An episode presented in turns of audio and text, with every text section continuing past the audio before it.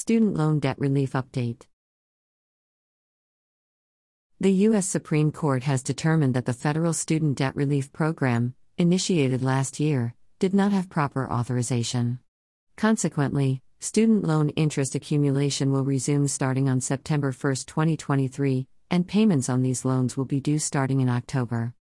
How to reduce monthly student loan payments?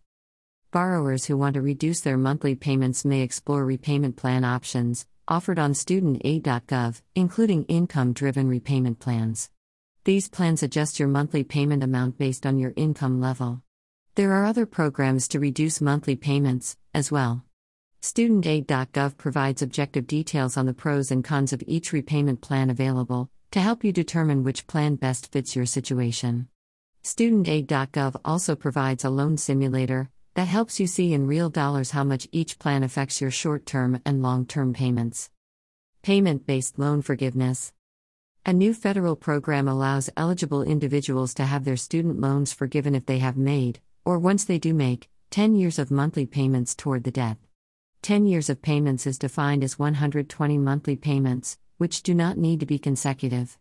And if you have made more than 10 years of payments, you may be eligible for a refund in the amount you paid beyond 10 years. To be eligible for this, one must be enrolled in one of the income driven repayment plans discussed earlier. If involved in one of these plans, the U.S. Department of Education will determine how many of your previous payments count toward the new 10 year maximum of payments required, and adjust the total number of future payments due, if any.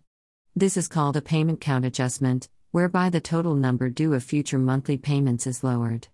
Once all the payments have been made, the student loan is forgiven, regardless of how much money was borrowed. You can learn more about this program on the U.S. Department of Education website. Note that with payment based loan forgiveness, if you suspended your payments at any time, such as by using a deferment plan, those months do not count toward your 10 years of payments. One exception to this, However, as the pause of payments during the COVID pandemic, those months of non payment do count as if you maintained your monthly payment. Another exception is if loan has been in forbearance. Up to 12 months of consecutive, or 36 months of non consecutive loan forbearance will count as if you maintained your monthly payment. Also, note that the program does not count months of payment or months of forbearance prior to July 1, 1994, toward the 120 months of payment due. Public Service Loan Forgiveness. Those who work in public service are also eligible for payment based loan forgiveness if they have worked in public service for 10 years or more, even if not consecutively. This includes working for a federal, state, local, or tribal government agency, or a qualifying nonprofit organization. There is a tool provided online to help you see if the agency you have worked for qualifies for this program. Note that the Public Service Loan Forgiveness Plan does not count months of payment or months of forbearance prior October 1, 2007, toward the 120 months of payment due. Loan deferment. Loan deferment allows you to suspend your student loan payments for a temporary period of time. The interest on the loan still accrues during this time, meaning the total amount you will owe when the deferment ends will be higher than when the deferment started. Another drawback of deferment is that each month you defer payment is a month you cannot apply toward payment based loan forgiveness.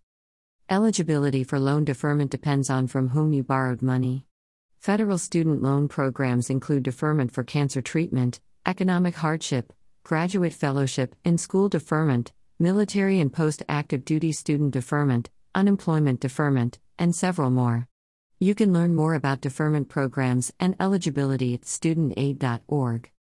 For borrowers unable to make their payments, the U.S. Department of Education is creating a temporary on ramp period, during which missed, partial, or late payments will not lead to negative credit reporting, default, or loans being sent to collection agencies. Borrowers who can make payments should do so, as payments will be due and interest will accrue during this on ramp period. Missed payments will also not count toward loan forgiveness under any of the income driven repayment plans or public service loan forgiveness plan. You can find more resources related to financial assistance by selecting the Financial Resources category tab on our Social Service Utilization Library page. You can find links to the resources mentioned in this episode with the written version of this story on our website at cincinnati.unitedresourceconnection.org.